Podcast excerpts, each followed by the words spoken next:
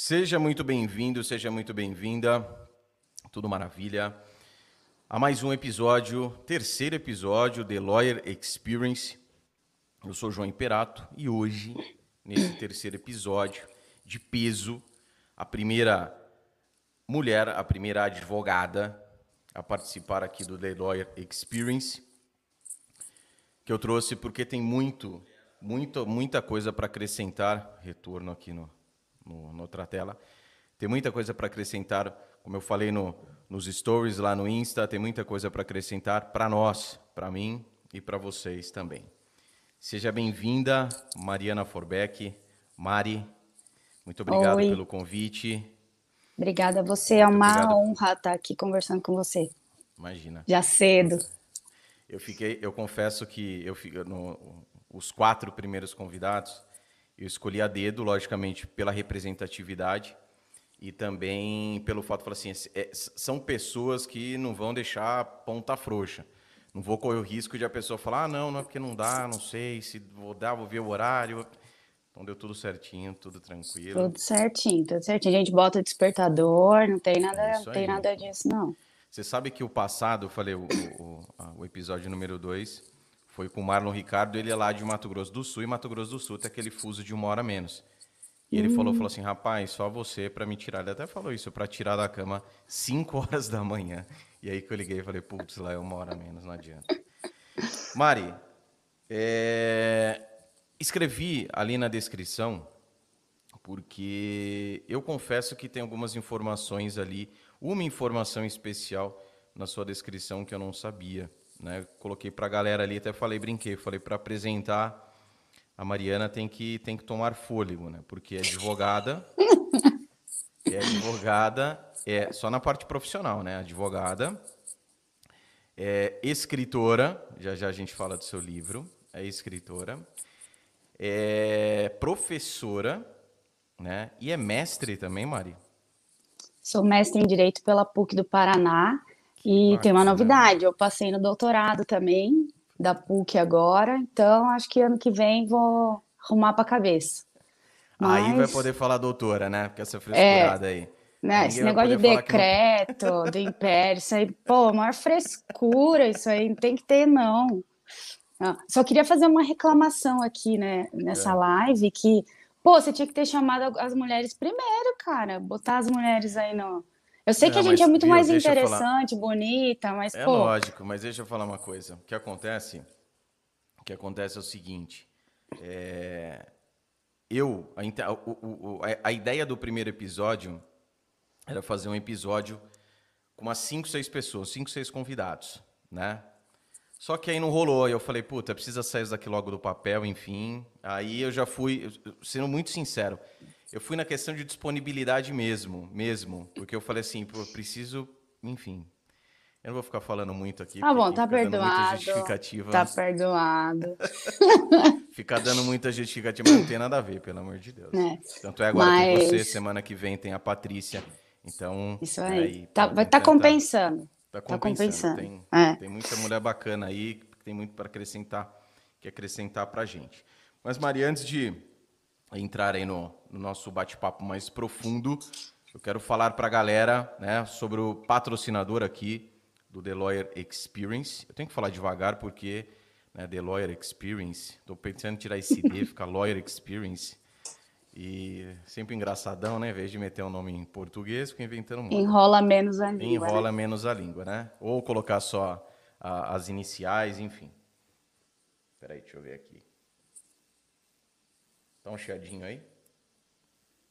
Não, tá tranquilo. Tá bem baixinho, quase não escuto. É, vamos lá. E esqueci que ia falar, caceta. Ah, lógico, lógico, lógico.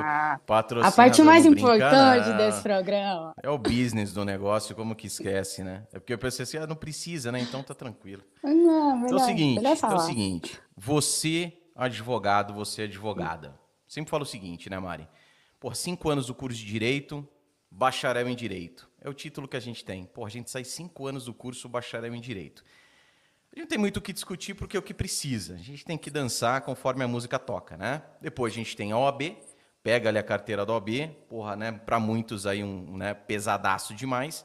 E aí vem o grande problema que é advogar, a prática na advocacia, onde muitos advogados começam a encontrar barreira atrás de barreira. Por isso, por isso eu apresento para vocês a Escola para Advogados Los Bravos ADV. Los Bravos ADV é a escola que vai te ensinar como advogar. É a escola que vai te ensinar a como ter liberdade na advocacia, a liberdade que você entende como liberdade, ok? Vai te ensinar a ganhar dinheiro na advocacia, tudo isso por meio de conquista de clientes, porque são os clientes que trazem a grana para a gente. Já já a Mari tem muita coisa para falar a respeito disso, da importância de clientes na advocacia, porque ela teve uma mudança de chave pesada na vida profissional dela.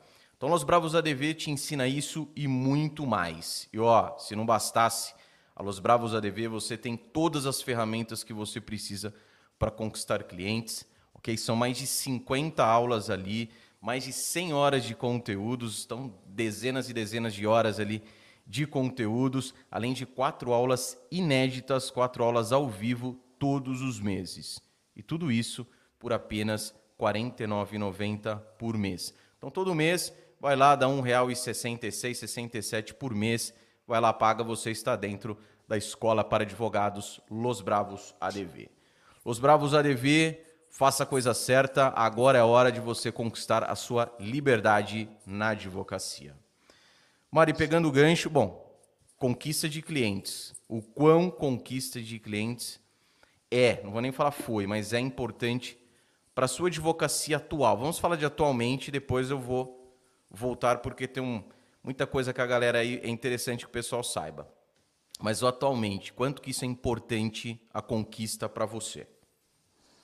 Olha, eu não tenho nem como falar, é extremamente importante a parte principal do trabalho. Não adianta você ser um advogado que sabe escrever uma peça maravilhosa, sabe ir numa audiência e vai super bem se você não tiver o cliente, né? Então, é, hoje eu consigo ter vários clientes, eu atendo não só o local, eu não sei se já posso falar onde eu trabalho, o que, que, eu faço, você vai fazer, se eu vou dar um spoiler. Não, manda bala.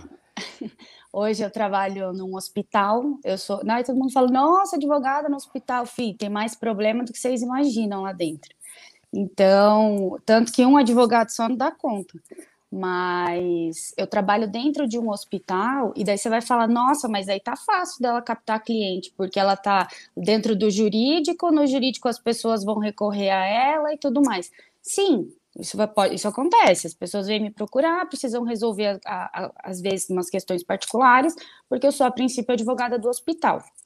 Mas, assim, se chega um médico e vem me procurar e, e, vem buscar o meu trabalho, ele só vai fazer isso primeiro porque ele confia em mim, porque ele acha que eu vou saber resolver a questão dele. Então, é, apesar de eu estar num lugar onde a captação de clientes seria um pouco mais fácil, digamos assim, se eu não fosse boa, se eu não fizesse bem, se eu não atendesse ele bem, que é o principal. Gente, esse negócio de celular acabou a vida. Não tem, você não tem horário de descanso, não tem nada. É, é, médico sai do centro cirúrgico 9 horas da noite, tem que atender. 7 horas da manhã, tem que atender. Então não pode ter tempo ruim. Aqui no, no, no Paraná, hoje em dia eu moro aqui em Curitiba, trabalho na região metropolitana, é bem pertinho e a gente costuma falar bastante que tem muita gente ruim de serviço, sabe?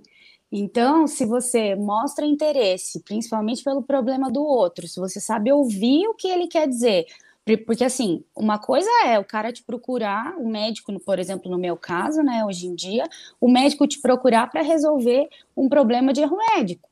Hoje em dia eu tô lá dentro, é isso que eu faço, ele já sabe que eu faço isso. Outra é, depois que ele me conhece e ele já entende como eu sou, ele vem me trazer um problema da mulher dele, que está com problema na TIM, na Vivo, vim me perguntar mil coisas no telefone, vim me indicar alguém. Então, isso é você fidelizar, é você fazer com que a, o cliente confie em você e queira você para todos os problemas da vida, inclusive TIM, Vivo, internet, tudo que for.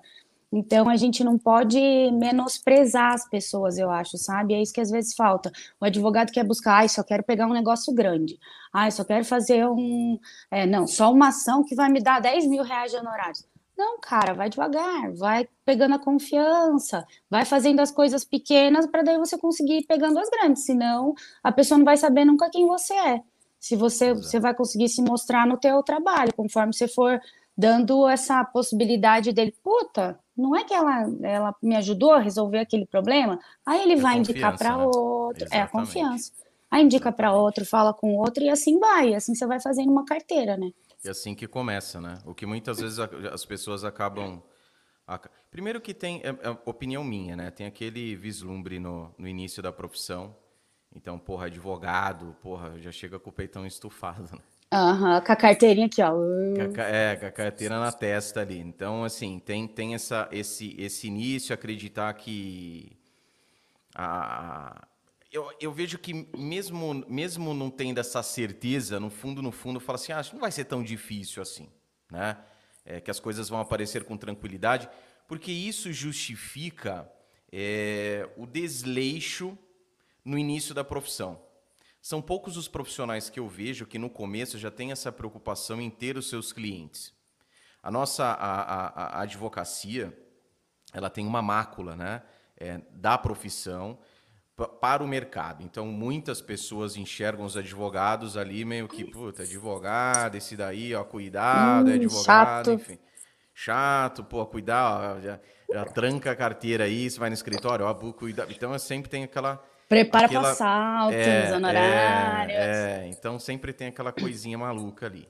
Só que, é, e eu bato também nessa questão, e você vem para para ratificar isso, para endossar, que é essa questão da confiança, da segurança, da credibilidade que você tem. Né? Exatamente. Então você está dentro, para quem não sabe, a, a, a, Mari, ela é a especialidade, ela é especialista em direito médico, então é por isso que ela trabalha dentro de um hospital, né? E aí não tem nada a ver, é diferente. Eu, eu vou chegar lá, mas só dando, vou dar, dar um spoiler aí. É diferente do corporativo onde a gente se conheceu, né? Uhum, Ali era uma pegada diferente. Ali você tem o seu CNPJ e você trabalha diretamente para outro CNPJ. Certo? Exato. Então você tem ali bonitinho e ali dentro tem esse plus, esse bônus que são os outros profissionais, porque você é contratada pelo hospital, mas circulam ali prospectos clientes. Mas que se você não tiver capacidade para conquistá-los, eles não vão chegar até você, pô, vem aqui, doutora, pô, tô com... Você tem que ter aí esse, esse punch para trazê-los, né, para uhum. convertê-los de prospectos para clientes. Então, isso ficou, ficou muito claro para a galera. Só, vamos, vamos lá. Só para a gente entender aqui. A gente está falando. Quanto tempo de advocacia, Mari? Dez anos. Tá. Então, Mas eu sempre de... trabalhei, só para a galera entender o contexto também, faz 10 anos que eu tenho carteira da OAB, que eu me formei, mas eu trabalho desde o primeiro período. Então, eu fiz estágio desde o primeiro período em escritório. Então, minha, minha postura era totalmente voltada para escritório. Isso é importante. Então, já tinha essa pegada, já sabia como pôr desde o primeiro semestre. Então, você tem aí cinco anos só na butuca da galera como trabalha. Você entra no mercado de trabalho com uma visão completamente diferente. Exatamente. Certo? Já sabendo como que a prática funciona realmente, que é essa a grande questão. A, a, a, uma das grandes vantagens do estágio que eu falo, primeiro, estágio não é para ficar rico. Estágio não é para ganhar dinheiro. O negócio é Esquece, estágio, né? Porra, tô uh-uh. procurando estágio, oh, mas só tá pagando mil reais por mês. Aí, eu, pô, cara... se tá com esse pensamento, é o que você disse provavelmente quando entra no mercado de trabalho só vai querer pensar casos grandes, né? Então estágio não é para ganhar dinheiro, é para ganhar experiência. E quando você tem esse e conhecer gente também, eu acho, é bom para conhecer e, gente. Exatamente. Esse é outro ponto que eu sempre falo. É você vivenciar a prática, mesmo que você não, não, não ponha a mão, né? Ou só dê aquela tateadinha ali. Depende uhum. de escritório, tem escritório que é mais centralizador, enfim. Mas também a questão do networking, da rede de relacionamentos que você vai atrelando, que você vai ajustando ao longo desse tempo. Então, isso também é, é fundamental. Então, só fechando o raciocínio. 10 anos de atuação, epa, 10 anos de atuação, tá? É, especialista em direito médico, você ter mestre em direito, partindo aí para o doutorado, Então veja, e tem o pensamento, tem a pegada quando o assunto é conquista de clientes, com aquilo que eu sempre falo para vocês. Então veja que mesmo para um profissional que nem a Mari, um profissional que tem aí uma, uma eu sempre falo patente, né? Mas não no pejorativo, mas só para a gente deixar mais bonitinho. Com uma patente mais alta, a importância da conquista do cliente por si só, ela é necessária. E pergunto, Mari, se você, com professora de direito, professor, é, o, o, o, professor, a gente vai falar sobre isso daqui a pouquinho, mas professora é, de, é, é curso, né? Ou é, uhum, é, é pós-graduação. É pós-graduação. Pós Beleza. Então, especialização. Então, professora de especialização. É, com, com, com, essa, com essa, vamos falar assim, né, professora, advogada especializada, é, mestrado, indo para doutorado, essas patentes por si só, elas te dão a chancela da conquista de clientes?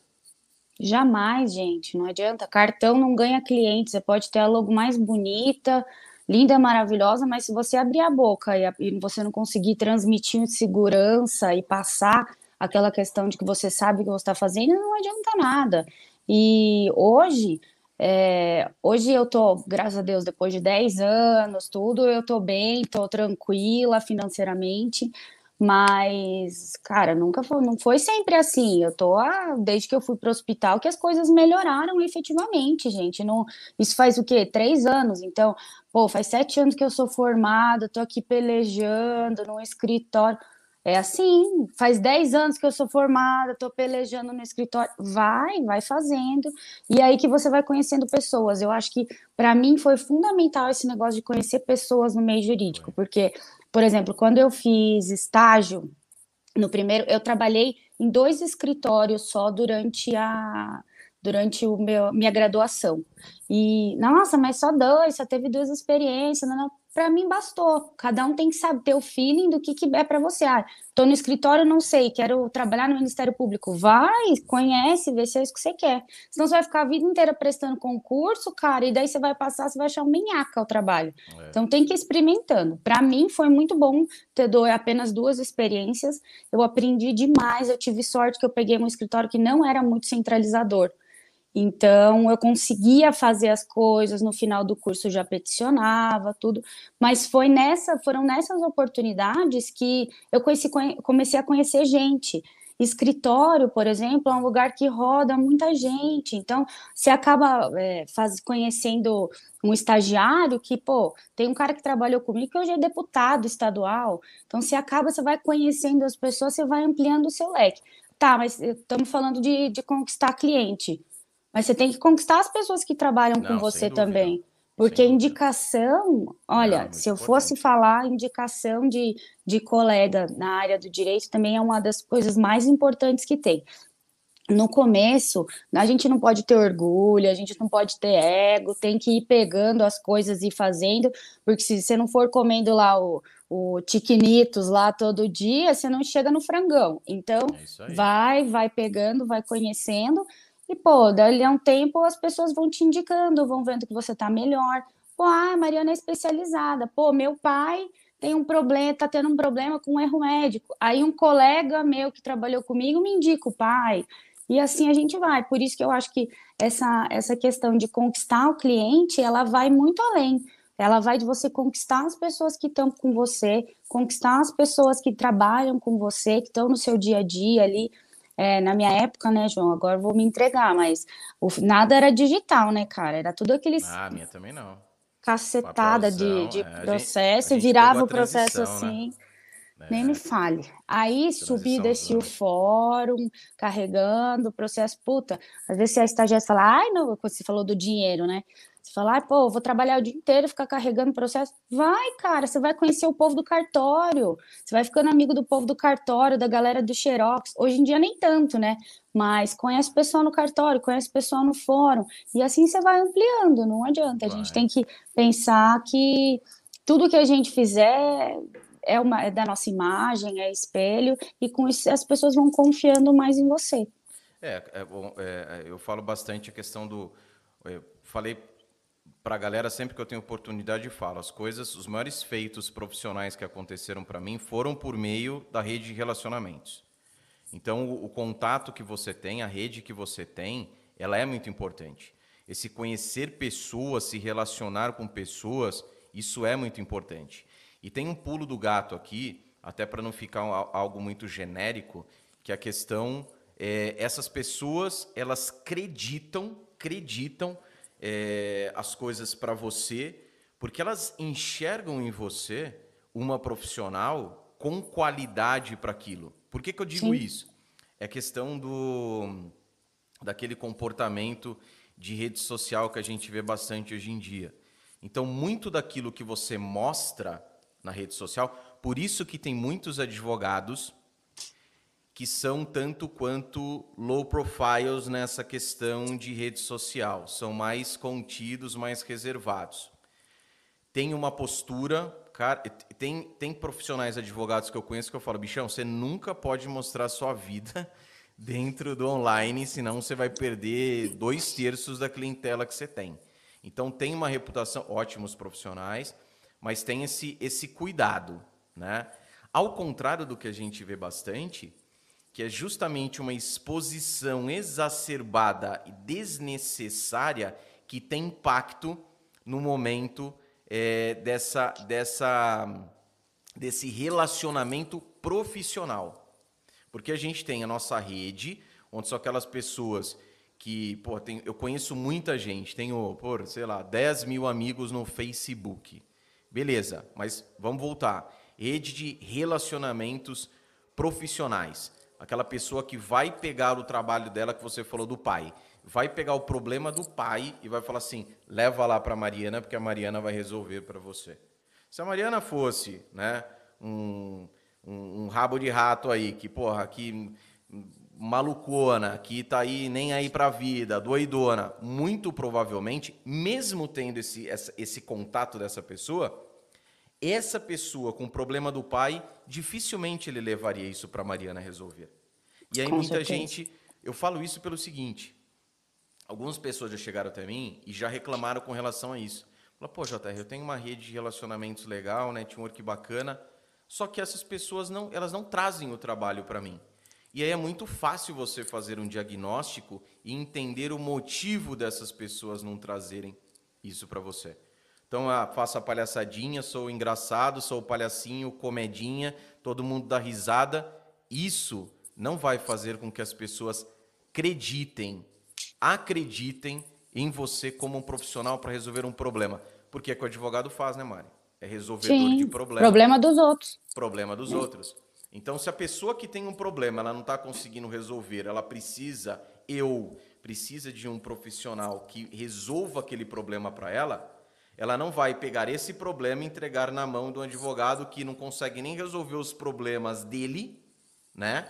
Ante o comportamento que ele está compartilhando aí nas redes sociais, quiçá pegar o problema que ele tem, algum parente dele, um amigo dele, e passar isso adiante, né?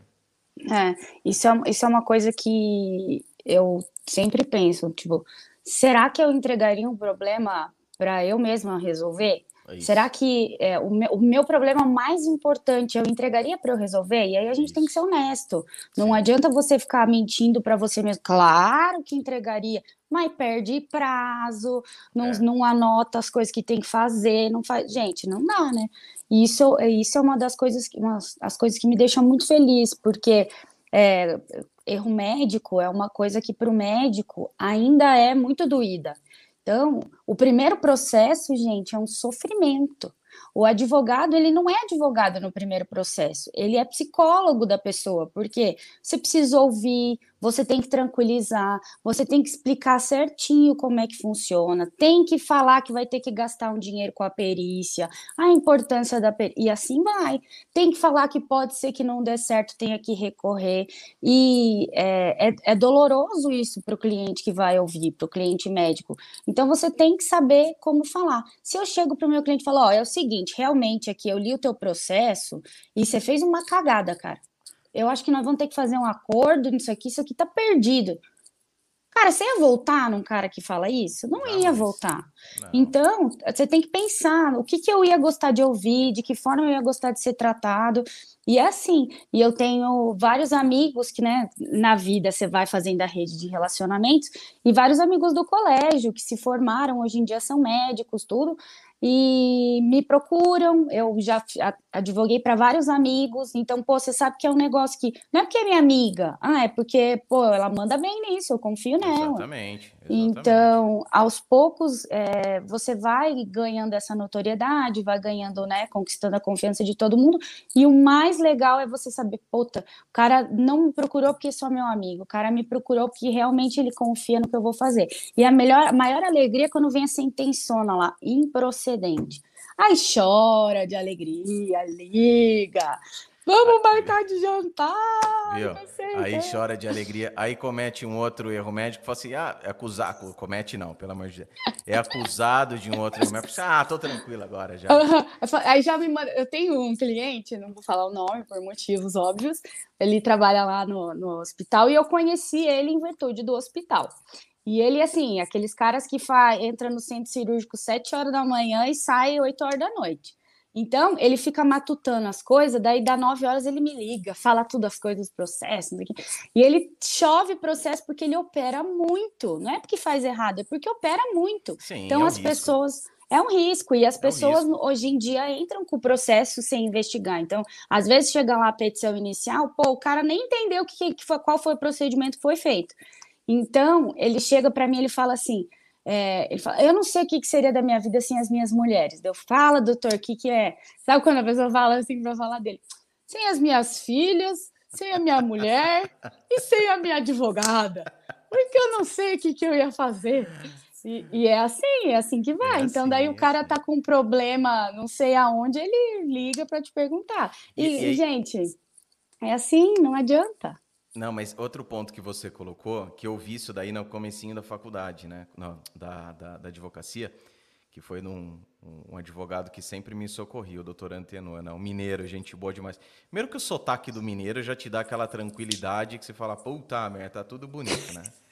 Quem é que eu tô estressado com isso aqui? É, pô, sotaque do mineiro, para mim, é o, é o melhor que tem.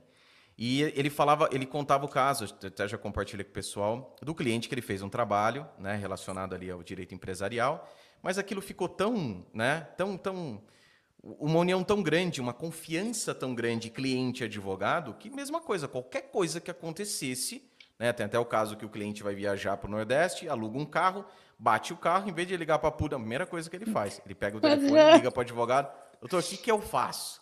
Então isso, às vezes a pessoa fala, ah, só que isso mostra né, uma, uma fidelização que está atrelada à conquista. Eu sempre falo o seguinte, Mari. Você, primeiro, a conquista eu divido em três partes. Primeiro, a atração, você atrai o cliente por meio daquele conteúdo que você compartilha, por meio é, é, é, da pessoa que você é. Você atrai pessoas assim. Né? Então, Sim. você atrai essas pessoas. O segundo é a venda, que é a conversão quando você vende o seu serviço. ok? Assina lá a procuração, contrato de honorários bonitinho. E o terceiro é fidelização. A fidelização, tanto dele quanto sempre que ele tiver um problema relacionado a, a, a, ao, ao direito, mesmo não sendo da sua área de especialização, ele te aciona, como também ele indica você para outros da rede de contatos dele. Porque não faz Sim. sentido você fazer um puta trabalho para atrair, um trabalhão para converter, para vender, e você não fideliza esse cliente. Né? Então, Exatamente. quando o, o, o, Eu acho que é, é, um, é um termômetro. Você fala sempre isso, né? É um termômetro muito bacana, né?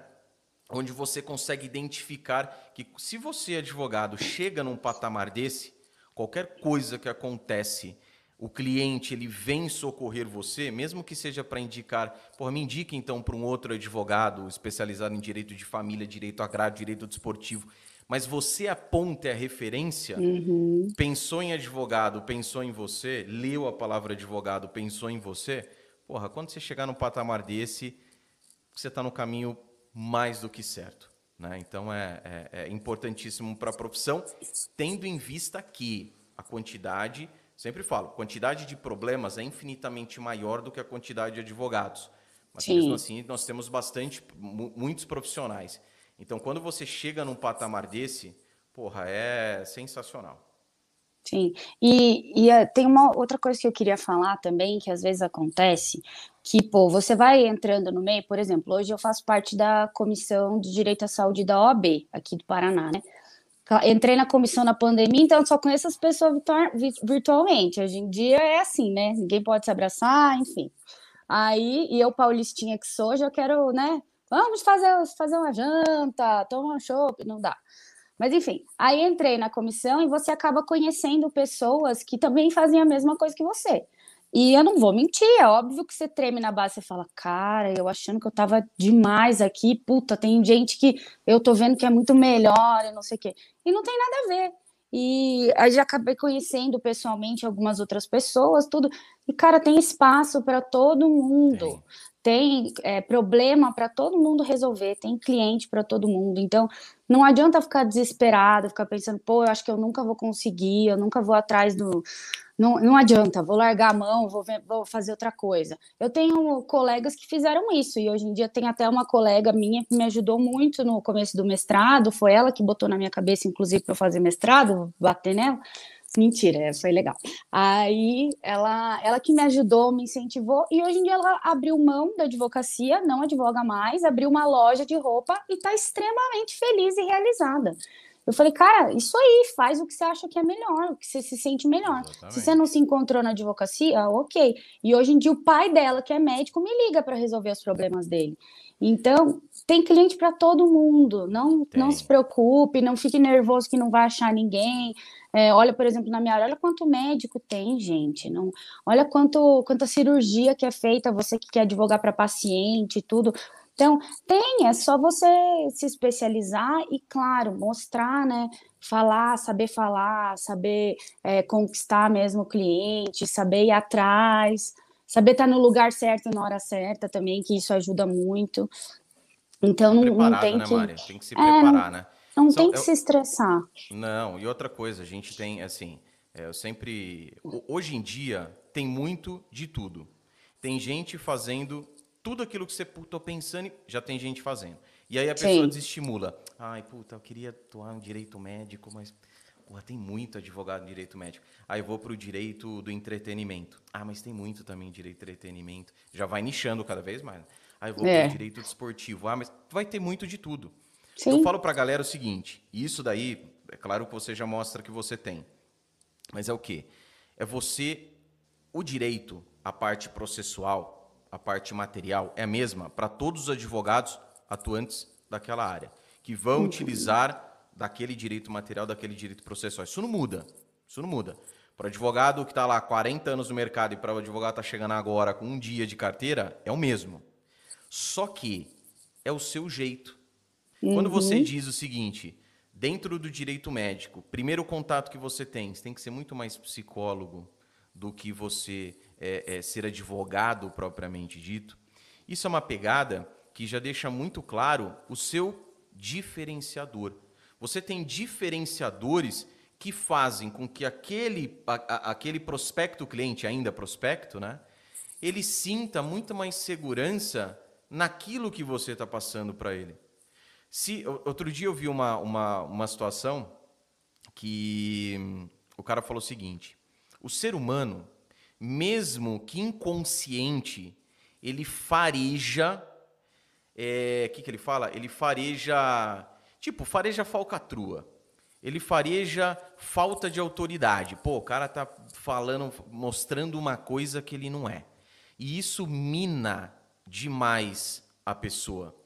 Quando a pessoa ela fareja isso em você, ela consegue diagnosticar, por mínimo que seja, você já perdeu esse cliente. Sim. Não adianta você colocar o honorário lá embaixo, você já perdeu esse cliente.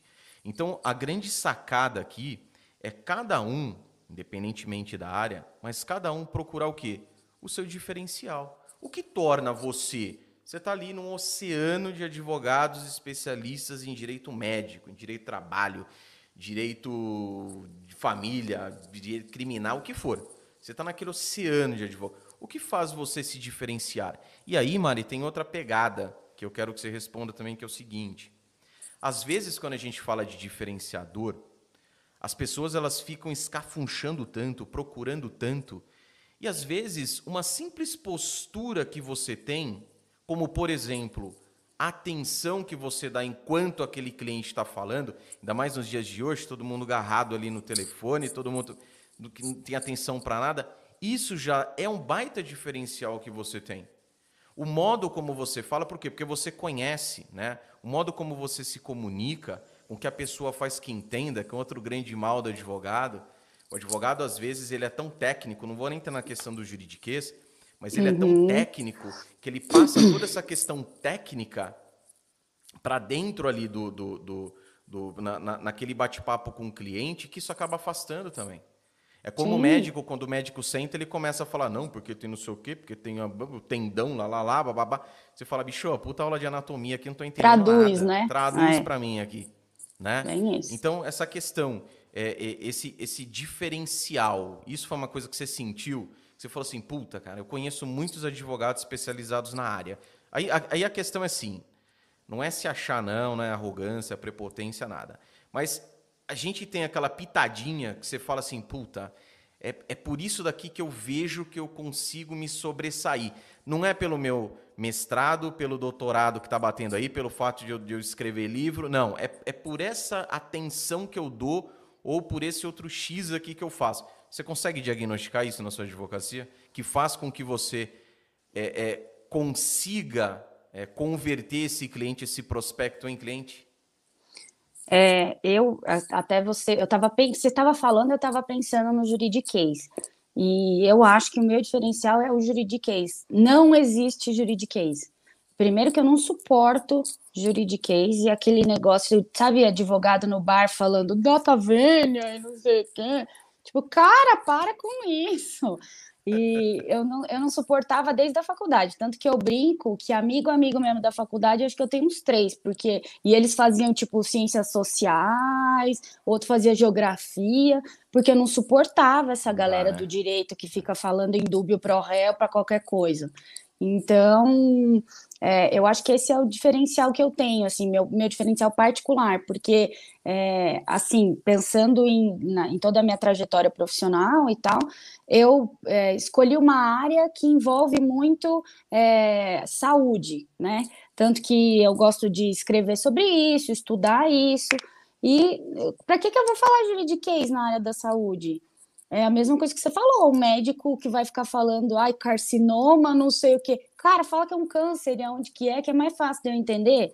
Então, eu acho que esse é, é o diferencial. Você não pode ficar querendo mostrar competência com base, oh, porque nós teremos 15 dias para gravar da decisão que indeferir a concessão do medicamento.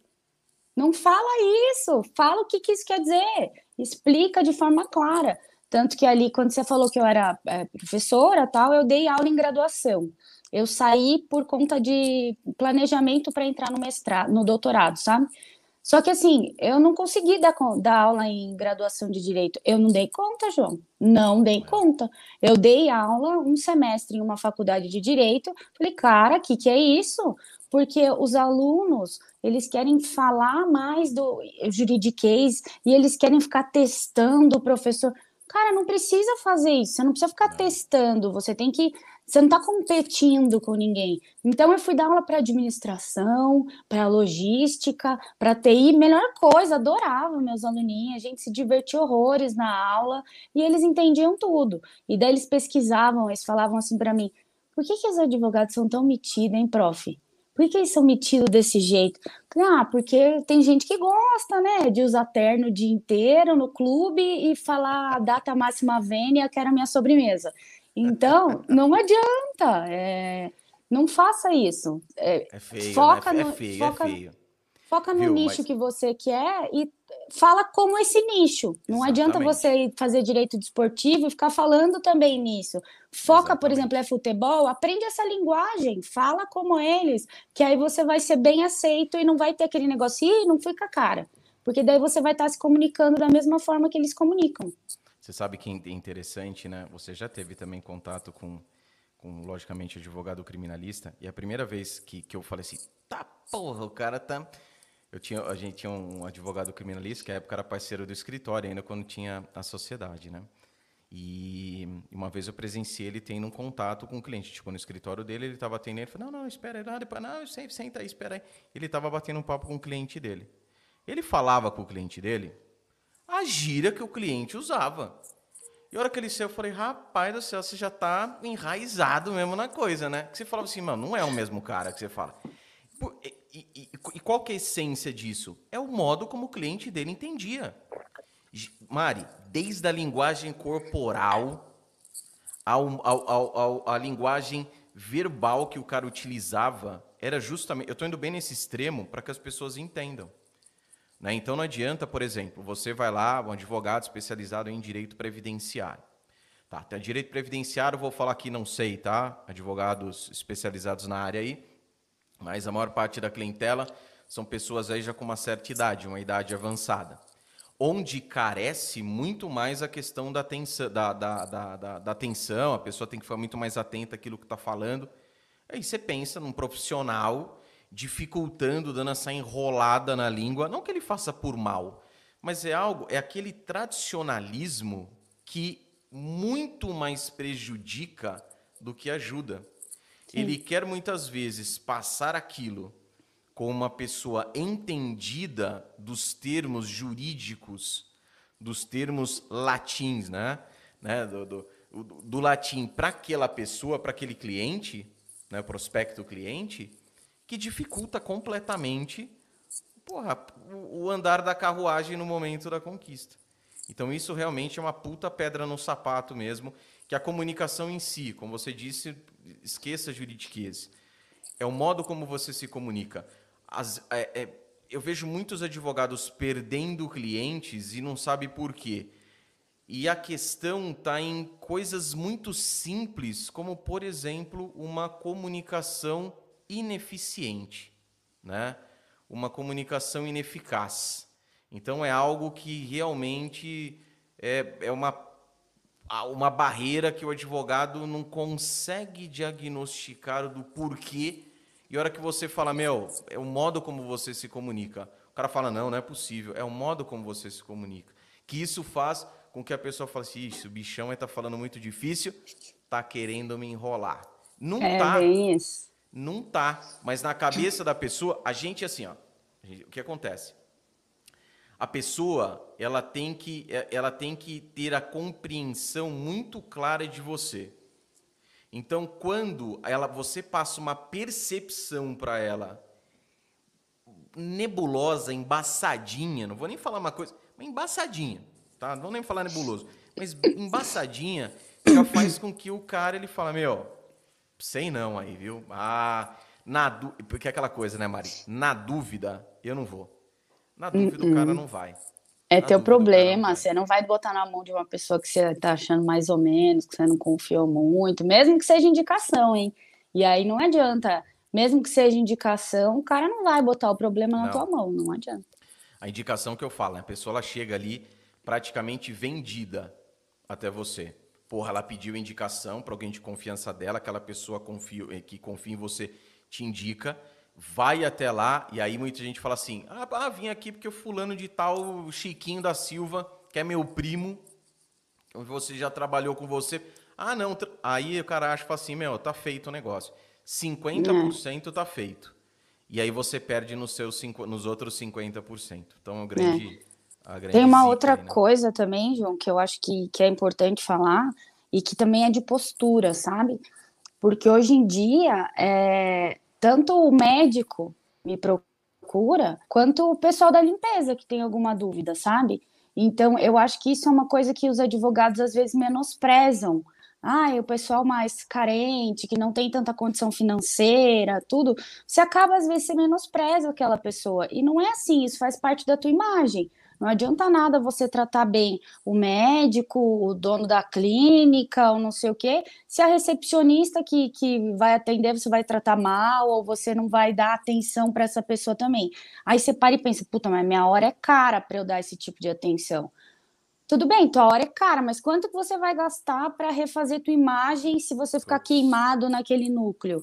Então, eu acho que isso é uma coisa Não, que às é vezes é tem muito advogado que menospreza isso, sabe? E eu é acho ego, que né, é o ego. O ego é um negócio desgramento. A gente não pode menosprezar ninguém, não. Escuta primeiro, que é o que essa é a postura que eu tenho normalmente, né? Se alguém me procura, qualquer pessoa que seja, eu vou escutar primeiro e vou falar, olha, eu não faço isso, mas eu vou te indicar uma pessoa muito boa que faz.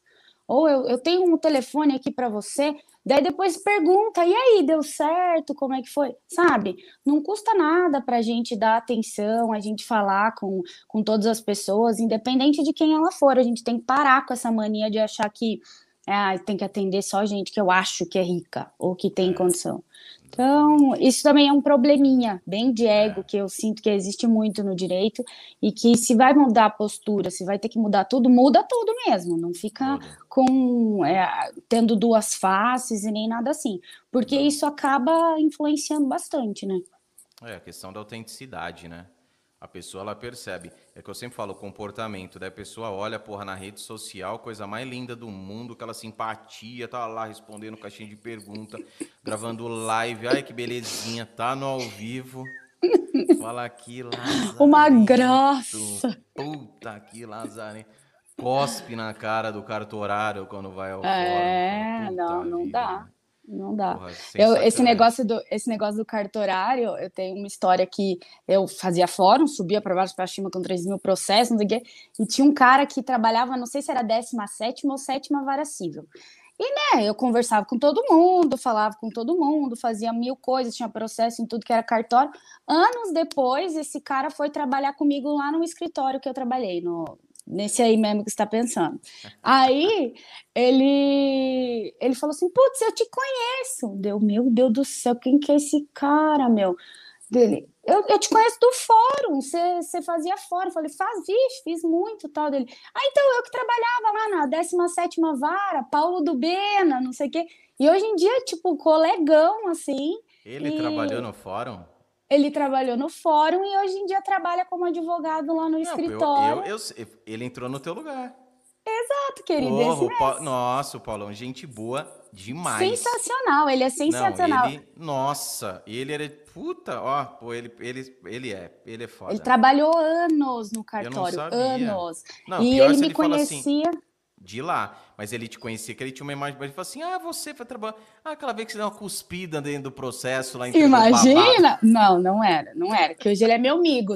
Senão ele não ia nem falar não, comigo do Beninho. Paulo, é, Mas nossa, ele é, sensacional. Demais, eu adoro demais. ele. Adoro. Nossa, de... E é porque me conhecia do fórum, então não deve ter. Ou tratei ele muito mal, mas eu acho que não, porque não. Ele, senão ele falaria. Mas ele me ele lembrava de mim de lá, que eu, eu, falava, conversava com todo mundo, tudo. Então, cara, não adianta, você tem que ser você é. mesmo e, pô, se você não é um cara do bem, vai fazer uma terapia para ficar do bem, porque isso, isso não dá para fingir também. Então, tá com um problema de relacionamento com você mesmo, alguma coisa, faz terapia. Porque, se, puta, se, sensacional, se né? Só quem fez sabe o quanto que é bom. Sim. Eu, porra, isso daí é investimento. É investimento, é, é investimento. E outra coisa, né, Mária, que eu falo, pô, a, a, pessoa, a gente tem uma profissão que a pessoa, você mesmo disse isso há pouco, a pessoa já chega lá com puta de um problema, muitas vezes chorando, desesperada, porra, meu CRM, 20 anos estudando medicina, pô, vou perder, o cara não sabe, ele não tem a dimensão. Ele tá cagando na calça, ele já, médico, Sim. né? Já comprou o um carro lá de 500 mil, tá pagando no carnê, a casa que construiu de 3 milhões, tá pagando, vai perder o CRM. As tá FIA tá tudo fazendo faculdade de medicina particular. Aí não dá 15 mil. Tem uma aí que eu fiquei sabendo esses dias, acho que 15 pau mês. Tá Pô, se um filho meu que vai falar isso 15 pau, posso ser milionário. Eu falo, meu amigo, ó, 15 mil. Estuda mais um pouquinho para passar em outra. Não dá, né? É, não, não dá. particular 15 mil não dá, paga, gente. Não, é, é um né? uninho por mês, imagina. Você tá louco, você tá doido. E assim, é aquela coisa que, pô, você já tá com. O cara já tá pilhadaço, tá? E o advogado despreparado, né? É assim, ó. Quando eu falo despreparado, não é na questão técnica. Tem muito nego que é uhum. ferrado na questão técnica. O cara é ótimo na questão técnica. Manja o material, o cara, porra, pelo dinamismo na advocacia, o cara é antenado pra cacete, ele sabe tudo. Só que a parte de lidar com as pessoas, a compaixão do filho da mãe, tá lá embaixo, cara. E é o que você falou, Carol, ele fala assim: hum, cagou, hein? Pô, cagou. Uhum, uhum. Tava indo Esqueceu. bem, meu filho. É, ó, acusação de bisturi dentro da barriga, é, não sabe nem esqueceu, né? É zica, hein? Olha, ó, CRM, o CRM aí, ixi. Bem vamos isso. lá, mas vamos. Porra, você entende? É, o direito, o advogado, não o direito, o advogado, ele tem que ter esse trato psicológico muito apurado. Muito. Porque senão, ele vai ficar louco junto com o cliente. Vai você mesmo. fazer, né? Advogado... Ou ele vai defender a outra parte, né? Que isso é um problema Exa também. Exatamente. Mesmo que indiretamente, muita coisa acontece no nosso subconsciente. Ele ali escrevendo uma defesa, porra, você olha aquela defesa e fala, não, você tá de sacanagem aqui, velho. Uhum, uhum. Você tá pegando, falando assim, ó, vamos junto aí, ô colega do autor, vamos é, tipo, tá quem que você está advogando mesmo? Você lembra que é para quem que está advogando?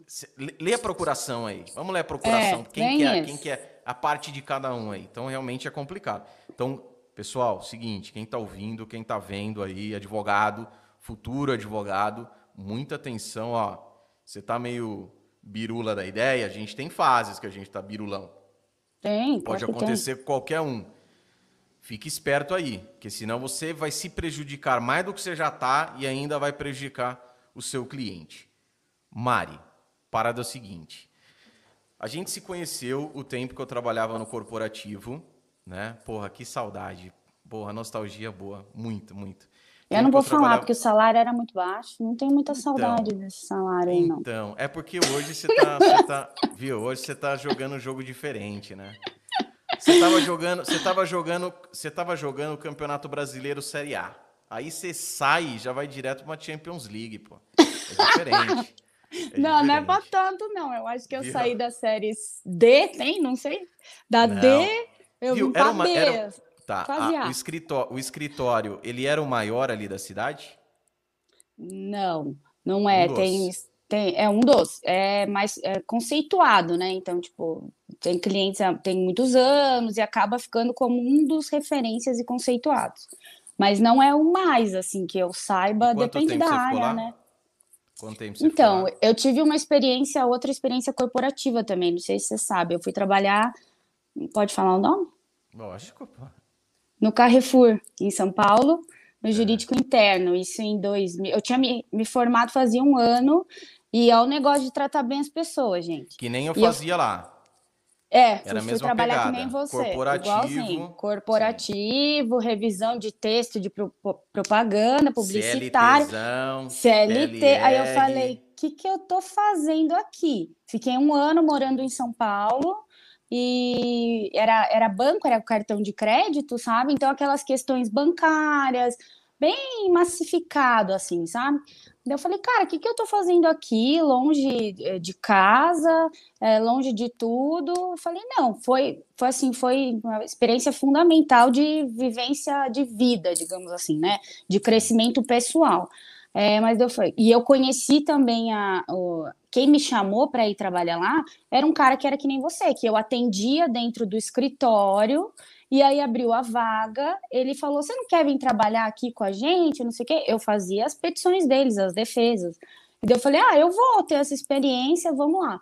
Então, é, fui para São Paulo, voltei entre idas e voltas. Ele, eu fui trabalhar em outro corporativo também pelo escritório. Então, foi mais ou menos uns cinco anos que eu fiquei lá é, direto, mas foi pouco até. Às vezes eu tenho a impressão que eu fiquei muito mais lá mas é porque eles me mandavam para trabalhar nos lugares, assim. Então, ah, mas tá precisando sabe... de alguém no jurídico interno, vai lá. É, e, e eu ficava nesse. Cê... É, você sabe que rola isso até hoje lá na empresa, né?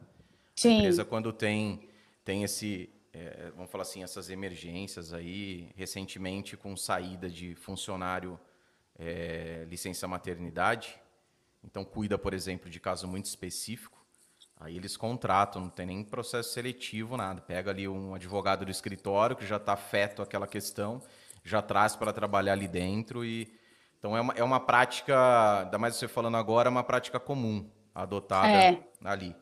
Mas é, aí, aí é a grande pegada. Bom, ali legal, aprendeu pra cacete, cinco anos ali dentro do escritório, né? Que, aí vem aí, aí que tá, aí vem a cereja do bolo. O que, que aconteceu? Quando eu saí, eu vou falar do meu caso, porque eu acho que você ouviu também algo parecido. Quando eu resolvo sair do corporativo, que eu gostava demais e gosto, se você falar para mim, pô, já fui, já tive sociedade, já advocacia solo, é, é, associado e o corporativo. Então, passei por esses quatro modos de atuação. O corporativo é o que eu mais me identifico até hoje, por incrível que pareça. Identificação, enfim. A questão não é minha aqui.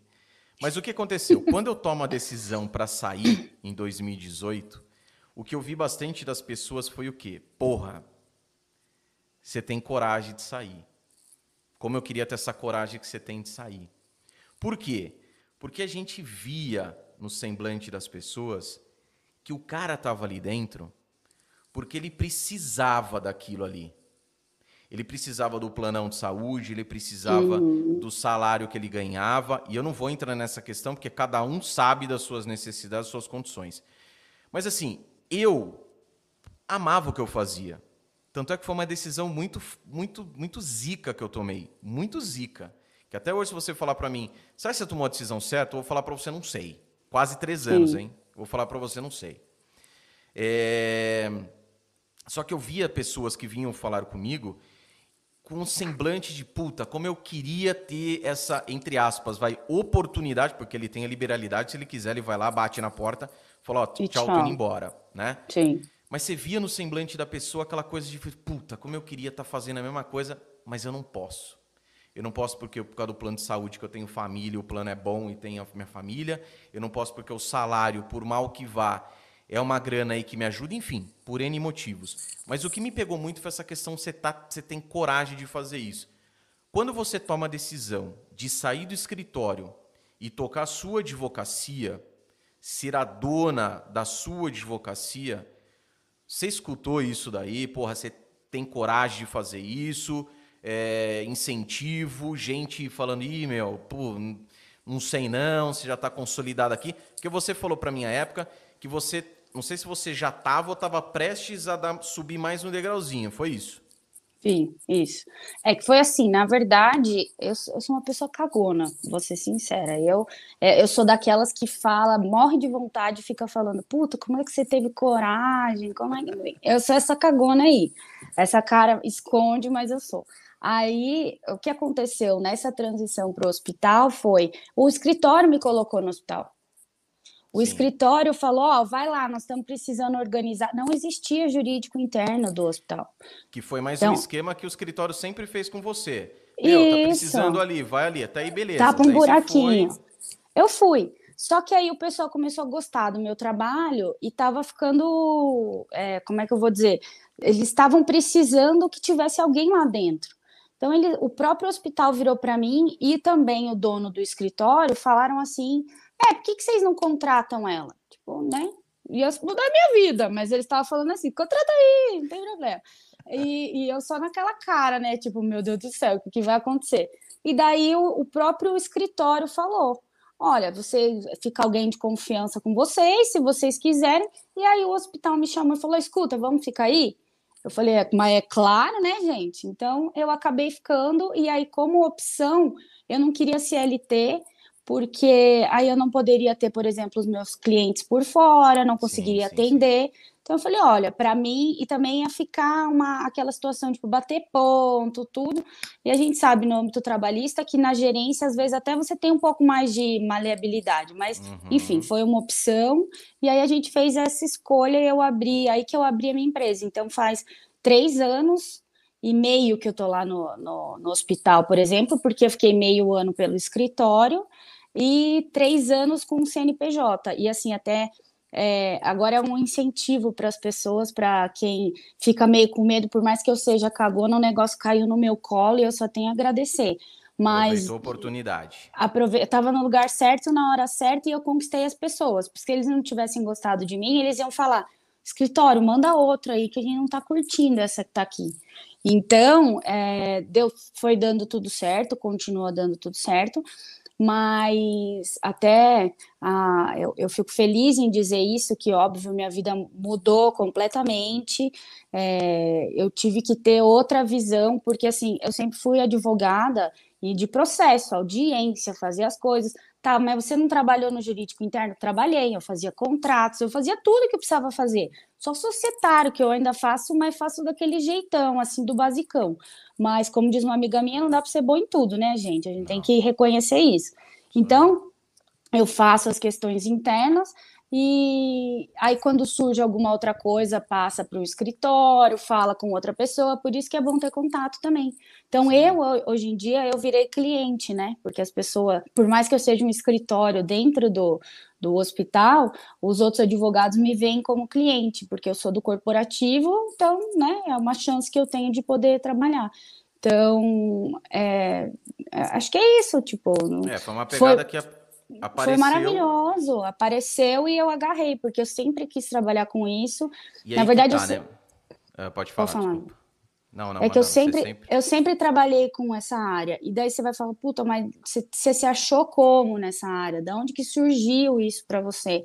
Na verdade, lá naquele escritório que eu fazia de tudo quando eu era estagiária, tinha a, a gente era dividido por setores. Então, tipo, tinha o setor bancário, o setor de execução, o setor previdenciário, por aí ia. E eu tava no residual. Tá, mas o que, que é o residual? Tudo que não cabia nos outros caía lá.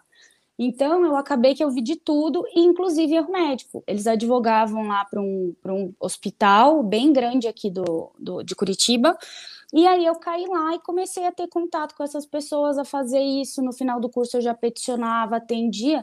Então foi aí que eu fui vendo, puta, isso aí é muito legal, hein? E foi passando o tempo, me formei, tirei a OB, fui pegando gosto, aí fiquei no escritório, ó. Tinha também o, o escritório que eu estava por último, que me mandou para o hospital, eles tinham uma, vários hospitais que eles atendiam, é, coisas consultivas tal, e um que fazia contencioso de médico. E eu namorando aquela carteira, ó, namorando, namorando, e o cara que estava lá, ai, é professor, é mestre, e não se dá aula. E daí eu falava, cara, eu nunca vou conseguir essa carteira. Eu nunca vou conseguir essa carteira. Esse cara não vai sair daqui do escritório. Eu vou ficar eu trabalhei penando. com esse advogado também ou não? Eu acho que não. Eu acho não. que não, porque ele é de, de, de, é bem no comecinho dos anos 2000 e ah, tá. e sei lá, 2010, 11 por aí. Aí eu falava, puta, eu quero essa carteira, eu quero essa carteira. Aí esse cara saiu. Só que eu tinha dois anos de formada, né? Três anos. O cara saiu do escritório, eu falei, é agora, vou pegar essa carteira para mim. Aí a chefe falou: não, passou para outra advogada. E a advogada não manjava do negócio, não sabia, fazia, já tinha mais tempo de formada que eu, ia fazendo os negócios. O que, eu comecei? Fui me aproximando dela. Fui me aproximando, me aproximando, e aí aos poucos ela foi desabafando, falando: ah, eu não gosto muito de fazer, não sei o quê. Falei: vamos dar uma conversada com o chefe, a gente pode fazer um intercâmbio aí de processo. Aí ela falou: ah, vamos ver, vamos ver. E saiu. Logo depois ela saiu do escritório. Aí foi que eu falei: agora essa carteira é minha. Aí eu bati lá na porta da chefe, falei: escuta, saiu Fulano, saiu Ciclano, eu tenho especialização, eu já trabalhei com isso. Me dá essa chance, me joga esse negócio para eu fazer. E foi assim, depois de três ou quatro anos pelejando ali, que eu consegui essa carteira. Então veja só que bacana o que você está falando aqui, tá? Primeira coisa, preparação. Você já estava preparado. Bom, antes, antes. Você se afeiçoa por uma coisa. Putz, acho que essa área aqui é legal. Só que você vai e pratica aquilo. É uma grande deficiência da galera. Ah, eu gosto tanto de tal, mas não pratica. Eu falo, pessoal, vivencie a área por um tempo, que é importante. O que acontece Sim. muito com o advogado criminalista. O criminal no curso de direito é a coisa mais linda do mundo. A prática... É, eu entrei, eu queria ser delegada, para vocês terem ideia. Exatamente. Gente. Eu já fui, inclusive, prestei concurso para delegado, porque também ficou bitoladão. Beleza. e aí, quando você vai ver a prática, é diferente. Então, primeira coisa importante, você foi lá, tem uma quedinha, eu vou viver um pouco dessa área aqui. Fez e gostou. Se não gostasse, beleza, é ter por outra, é fazer a mesma coisa. Curtiu. Foi lá e se preparou vai lá e faz a especialização. A época, acho que uma das pouquíssimas especializações que você fez, porque não tinha que nem tem agora. Não, não tinha. Médico. Era em Curitiba era a única que tinha. Então. Inclusive. Você foi lá, e aí que tá. Olha só. Você que eu falo pessoal, o pessoal, ah, não sou contra a pós-graduação de jeito nenhum e nenhum outro tipo de especialização de conhecimento que você adquire. Mas quando você tem consciência daquilo que você vai fazer. Você pode ter consciência hoje, fazer hoje, amanhã você mudar, você fazer outro, ok. O que é difícil é a pessoa ir lá no Oba-Oba, oh, na Black Friday tá barato, vou pegar duas aqui, uhum. vou fazer e, e, boa, mas não, ah, mas nem sei, né? vai gastar dinheiro lá e tem dinheiro. Beleza. Foi lá e se preparou. Aí vem a questão que visualiza oportunidade.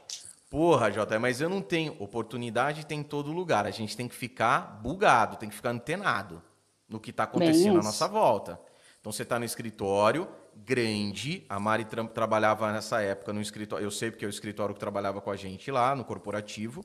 Escritório grande, parrudo. Então, assim, para você é, se desvirtuar era muito mais fácil, mas mesmo assim você manteve o seu foco naquilo lá. Outro ponto, persistência. Porque do momento que você vê oportunidade o raposão tá lá naquela área, você fala, meu, esquece, o cara não vai, um abraço. Aí entra uma outra advogada na frente e fala, meu, agora não é mesmo. É o destino que está dando sinal para eu desistir. você foi lá e persiste. Entendeu? Ou seja, visão daquilo até que você consegue aquilo que você quer. Sim, Lógico, você tem profissionalismo. Que... É que eu falo, pessoal. Então aí, galera que está assistindo, que está ouvindo, não tem mágica nenhuma nisso daqui. Não, você vai atrás, cara. Vai atrás, bicho. Fazer aquilo que você. Tem coisas que não dependem da gente. Tem, por exemplo, você está lá no momento que você sabe o que você quer, é aquela, aquela, aquela carteira que você quer, que atuar naquela área, mas, meu, não de... chega no momento que não depende de você. Você podia chegar lá falar com o chefão, falar, meu, é o seguinte, ah, porque a mulher saiu, ele falou assim: não, mas mesmo assim não vai você, não, vai o fulano de tal. Então vem outro aqui, é uma parada que não depende mais de você. Mas uhum. até onde depende de você, vai. Sim. Vai. Até onde depende de você, vai até o limite. É, até se afunda. Tacho, se afunda. Porque caso contrário, você vai sempre desistir no meio do caminho. E aí que é a história do fracasso, é que eu falo. Fracasso, quando você para, você desiste ali no meio do caminho. Então, até que a coisa não acontece, porra, eu, eu, particularmente, eu não me dou por vencido. Então tem coisa aí que eu tô esperando que eu falo assim, meu, até que não venha alguma coisa que fale, puta, não, não é mesmo para rolar. Caso contrário, eu tô ali, eu tô, tô perseverando, tô aguardando o negócio acontecer. Né? É, vai fazendo então, outra coisa, vai, vai ganhando experiência, conhecendo gente. Exatamente. E assim você vai. Exatamente. E, e assim, por exemplo, nesse meu caso, quando eu, a, a, minha chefe falou, tá bom, já que você quer tanto, eu vou te dar. Porque ela falou assim, ela não, não tinha muita confiança que eu talvez conseguiria, sabe? E aí eu fui, tive que conquistar essa confiança. Então, eu peguei e falei, beleza, dela é, mas você não vai deixar os outros processos. Falei, tá bom, fechou? ficava trabalhando até 8 horas da noite. E vai, trabalha, faz, Mari, e, cara, não tem a preguiça. Então, você sabe que meu pai fala uma parada que é a pura verdade. Ele fala assim: muitas pessoas querem emprego, não querem trabalho. Louco é. isso, né? Mas é meu verdade. Meu pai fala isso. Muitas pessoas querem emprego, não querem trabalho. Então, muitos advogados, eles querem o quê? Querem ter o um cliente, querem entrar para aquele escritório como associado mas eles não querem trabalhar. E aí torce o nariz, ai, porque assim, porque o chefe não sei o quê, porque é. o bababá, porque o chefe troca de carro, eu tô andando de ônibus, porque tem muito processo para. Aí você vai entrar numa pegada dessa. Você vira, você fala assim: ah, não, ah, então não quero. Ah, ah se não for para me dar só aquela carteira, ah, mas você vai ter que cuidar dos outros. Ah, então não quero. Meu, é, ainda, ma não, ainda mais na geração cuida. que tá chegando, é assim, velho. É, é, uma parada que, que o pessoal, ah, não, então não quero. Ah, então não quero. Fala, meu bicho, você não quer? Entendeu? Eu ia falar um palavrão aqui, mas não vou falar para não desmonetizar depois. Você não quer? Então um abraço, meu amigo. Você não quer? Tem uma é. manada, tem uma manada de advogado aí chegando, né? Uma alcateia de advogado chegando, e você tá aí uh, esperando o quê? É aquela história do ego. Então o bichão falou o quê? E detalhe, pessoal, a gente está falando aqui com uma advogada, 10 anos aí de atuação, mestrado, doutorado, escreveu livro, professora. Então, assim, ah, mas quem está falando ali é um, um rabo de gato ali. É, Para vocês. é fácil, é, né? É muito, é muito importante você dar voz a isso, a essa experiência, para a galera virar e falar assim: caralho, porra, realmente o negócio é, é, é puxado, é pegado. E é, nada do gente. imediatismo. É a história do imediatismo. O cara vai falar assim: o quê? Você vai falar 10 anos. Tua vida começou. Você falou, você saiu do escritório, três anos que você tá com o seu escritório, o seu CNPJ ali. Né?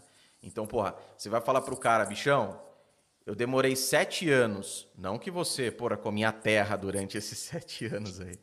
Comia água com não, água com terra, Deus, não. não é. Dava é. para pagar o aluguel. É, mas assim, hoje tá melhor, mas tá melhor Sim. que procurou, teve uma visão daquilo que queria. É a tal da visão. Sei lá o meu ponto B, onde eu quero chegar. Então você tem essa, você tem essa, eh, tá claro a coisa para você. Aí você fala pro cara, o cara fala assim, porra, mas sete, tá chegando agora. Sete anos, ah, sete anos não. E aí vai o quê? Vai procurar um negocinho que é facinho, o curso lá, o cara tá falando que conquista mil clientes em um mês, uhum. vai naquela pegada e assim por diante, é, né? É. Outra coisa, Mari, também que o pessoal deve estar curioso, eu também tô. Duas coisas. Como que chegou a, a questão da docência para você? Porra, como pintou essa parada de dar aula? Eu falo pelo seguinte, é, muita gente pergunta para mim, porra, você nunca teve vontade de dar aula? E minha mãe é professora, miliano, dá aula até hoje, minha mãe. Minha mãe é sessentona, tá na atividade até hoje, alfabetizadora, né, que é o mais importante. Ah, que legal. Tem que ensinar a ler e escrever, legal. porque se não fosse ler e escrever. São as melhores mundo... pessoas essas. As melhores, as melhores. Né? Então, assim, é... e é uma coisa assim que eu acredito porque eu também não fui muito atrás e também não pintou nenhuma oportunidade que, que, que fosse. Mas eu acho muito massa. Muito, muito. Então, como pintou para você essa história? Como surgiu a oportunidade que você, logicamente, agarrou? Oportunidade de lecionar, dar aula, né? e o livro. Como que pintou o livro, até mesmo porque, deixa eu mostrar para a galera aqui, eu sempre Esse é o livro, é porque aparece virado aí, né? Para mim acho que tá, para mim tá parecendo aqui, ok, pessoal. né? Para galera não é. sei. É. Aqui, ó. Diretivas antecipadas de, de, vontade. de vontade. E o processo civil, processo a proteção civil. da vontade do paciente. Editora... Nossa, ela trabalha para o hospital e escreveu da vontade do paciente. Eu já falo por quê. Editora Juruá, quem conhece, Juruá, que é porra, famosíssima por livros jurídicos. Então fala para a galera, Mari, como que entrou a questão professora e escrever um livro? Bom, é, a questão professora veio antes, né, do livro, porque na verdade, eu sempre gostei, sabe? Quando você, na escola você já vê que você gosta de dar aula, de explicar. E eu sempre fui uma pessoa nerds, né? A gente tem que admitir aqui que eu sempre fui bem nerdzinha, daquela que fazia grupo de estudo e todo mundo ensinava, sabe? Aquela coisa de escola. Eu sempre gostei. Então, é, desde sempre eu tenho esse negócio da aula dentro de mim, sabe? Meu pai não é professor, minha mãe não é professora, mas eu tenho meu avô, que é, foi professor aqui do estado do Paraná por muitos anos, tipo, é nome de escola, sabe? E tia, minha tia meus tios também dão aula. Então, Você tem um parente advogado, só cortando. Advogado não tem na família. Eu tenho o meu avô, que faleceu Seu recentemente. Avô. Ele era, ele foi delegado, depois promotor de justiça. E, ah, inclusive, vou até contar uma coisa que é super legal dele. Ele fez o primeiro HC em nome próprio, o habeas corpus em nome próprio, como promotor de justiça para liberar um preso. Então, eu tenho até a RTzinha, foi uma das coisas que ele me deu esse ano, antes dele ir embora, né? Ele, ele me deu a RT lá com o nomezinho dele grifado. Então, ele fez jurisprudência, meu avô fez jurisprudência, fofinho. Aí eu tenho ele, que daí no final, depois que se aposentou, estava advogando, mas assim, como eu moro aqui em Curitiba e eles e foi são quem te inspirou? Então, e eles são lá de Botucatu. Eu, eu cresci em Botucatu, no interior de São Paulo, até os 14 anos, e a gente veio para Curitiba. Aquela coisa, família do pai de São Paulo, família da mãe do Paraná, a gente acabou vindo para cá.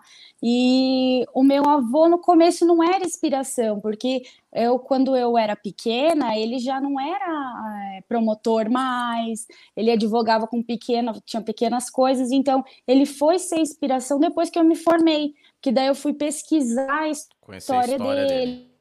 Legal, entender o que faz. Ele não era tanta.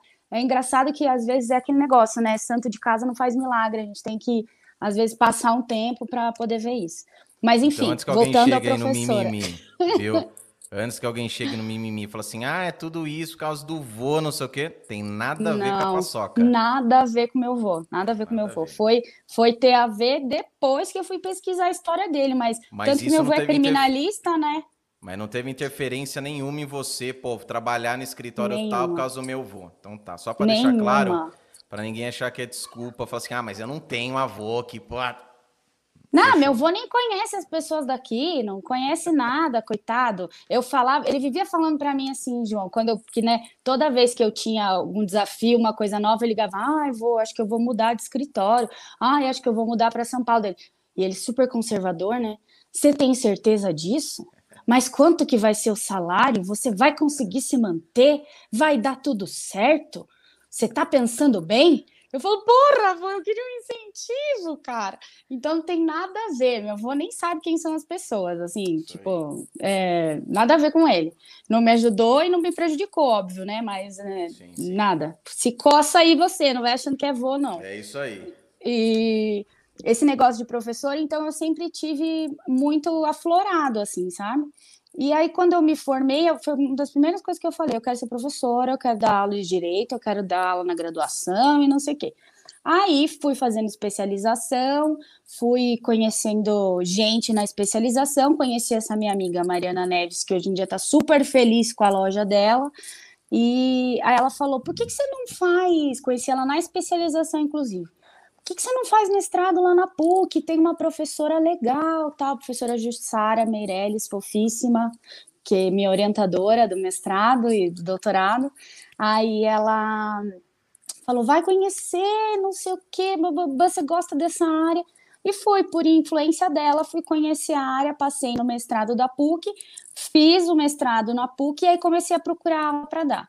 Aí você fala, nossa, daí é fácil, né? Vai... Cara, dificílimo achar aula, porque eu era uma Zé Ninguém, ninguém nunca tinha me visto falar absolutamente nada, porque eu nunca tinha gravado nada, isso que há cinco anos atrás, nunca tinha gravado nada, nunca tinha feito nada, palestra, nada disso. Então, daí o que, que eu falei? Puta, vou. Quer Deixa falar? eu só falar aqui. Essa parada, uma vez me contaram isso, não sei se é verdade, como você tá lá dentro, você pode falar melhor, mas essa coisa de ter panela dentro lá, isso é real?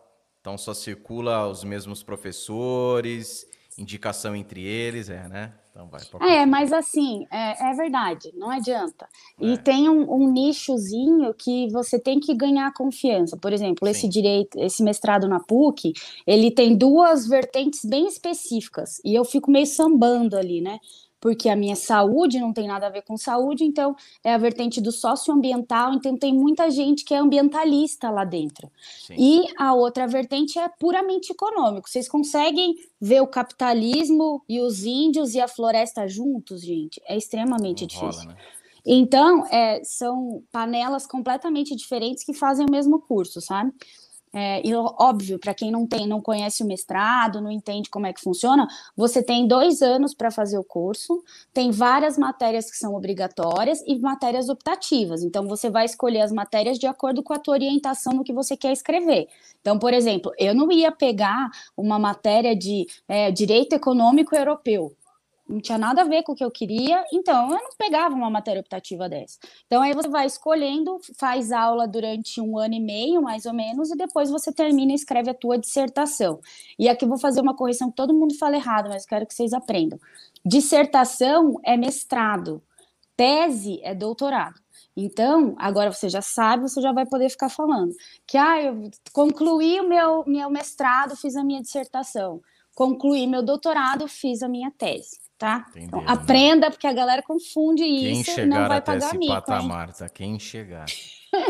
Se quiser também, porque tem gente que, meu, vai fazer um- uma outra coisa, não, nem quer. É. Eu faço, eu fiz mestrado e eu quero fazer doutorado pura e exclusivamente porque eu quero dar aula, gente, né? Porque, ai meu Deus, ela quer chamada de doutora, quer não sei o quê. Não, é porque eu quero dar aula, eu preciso melhorar o meu currículo, porque eu quero estar mais velha e dando aula em faculdade boa.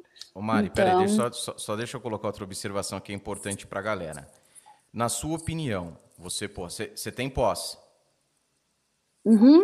Você tem pós. Então, você tem pós, você já tem o kit, né? Você tem pós, você tem o combo.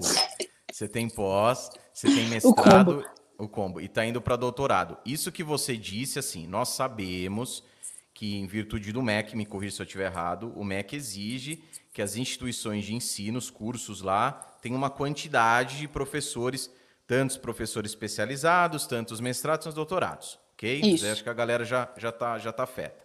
Então, para a docência é importante, como você mesmo Exatamente. disse, Mel. Fiz toda, tudo isso, não é porque, ó, ter lá na, na, na, na parede do, no, do escritório, porra, doutora. Uhum. É porque há uma exigência, né? É claro que tem muita coisa por trás aí, conhecimento, fato de gostar de estudar, blá blá blá. Tá. É, mas é, é, é para ter essa chancela para falar, porra, agora eu posso, né? Então, dar aula com tranquilidade, sou, mestra, sou, sou, sou, sou mestre, sou doutora, enfim.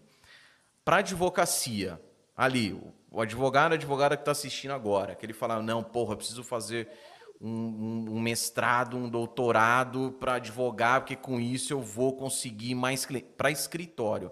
Corporativo, eu sei que algumas empresas aí acabam pedindo, mas grossíssimo modo, é algo que vai impactar na advocacia do advogado individual, do advogado solo? Nunca, jamais. Não faz, cara. Se você não tem a pretensão de dar aula ou de estar tá dentro desse ambiente acadêmico, não faz. Você vai gastar tempo e dinheiro, porque custa caro pra caramba. E é dificílimo é. passar numa federal, numa pública, se você não tem padrinho. É, eu, eu vim toda de trajetória de faculdade particular e eu não tenho padrinho na federal, não conheço ninguém na, nas federais por aí. Então, é, esquece. Não eu faz. Por que, que eu estou falando? Até a gente não tocou no assunto passado. O Marlon, que foi do, do episódio 2, ele terminou a tese, a tese não, dissertação, né, de mestrado. Aprendeu, Porra. isso aí, cara. Mexe, mexe comigo. Então ele apresentou é a dissertação dele de mestrado, ele é mestre, mas ele é professor. Sempre, o Marlon Miliano, professor também. Então ele é docente. Semana que vem a Patrícia. A Patrícia, ela tá tocando o mestrado. Eu não sei que estágio que ela tá. Mas tá, é japonesa, né? Japonesa. Sabe que japonês ah, já tá no respeita, nível. né, gente? É. Japonês é aquele nível plus acima, assim, que para alcançar o braço é curto, não chega. Mas ela também tá na pegada, porque ela tem uma outra questão que eu vou deixar aqui, o, o motivo de ela estar tá partindo para o mestrado. Não é a docência, até onde eu sei, mas é uma outra pegada que é, essa eu sei que tem um motivo por trás disso. Mas nenhum advogado que eu conheço que tem mestrado, e os pouquíssimos ainda, né, os seletos ainda do doutorado, a pegada deles é justamente o que você disse. Né? É a maioria né, é, é a Sim. docência. Então não é o Sim. escritório em si. Tá? Então, só para só deixar isso daí que. Falei, porra, vou, é, é importante conversar com quem está no bolo, com quem viveu o negócio, para falar, meu, é isso mesmo o negócio. Tá? É, é a não. parada é essa. Mas continua. Não aí, veio, aí pintou, faz. pintou a vaga. É, daí deu certo o mestrado, fui fazer o mestrado. E aí eu falei, cara, entrei lá, falei, o que, que eu tô fazendo aqui? Que que me enfiei nessa nhaca?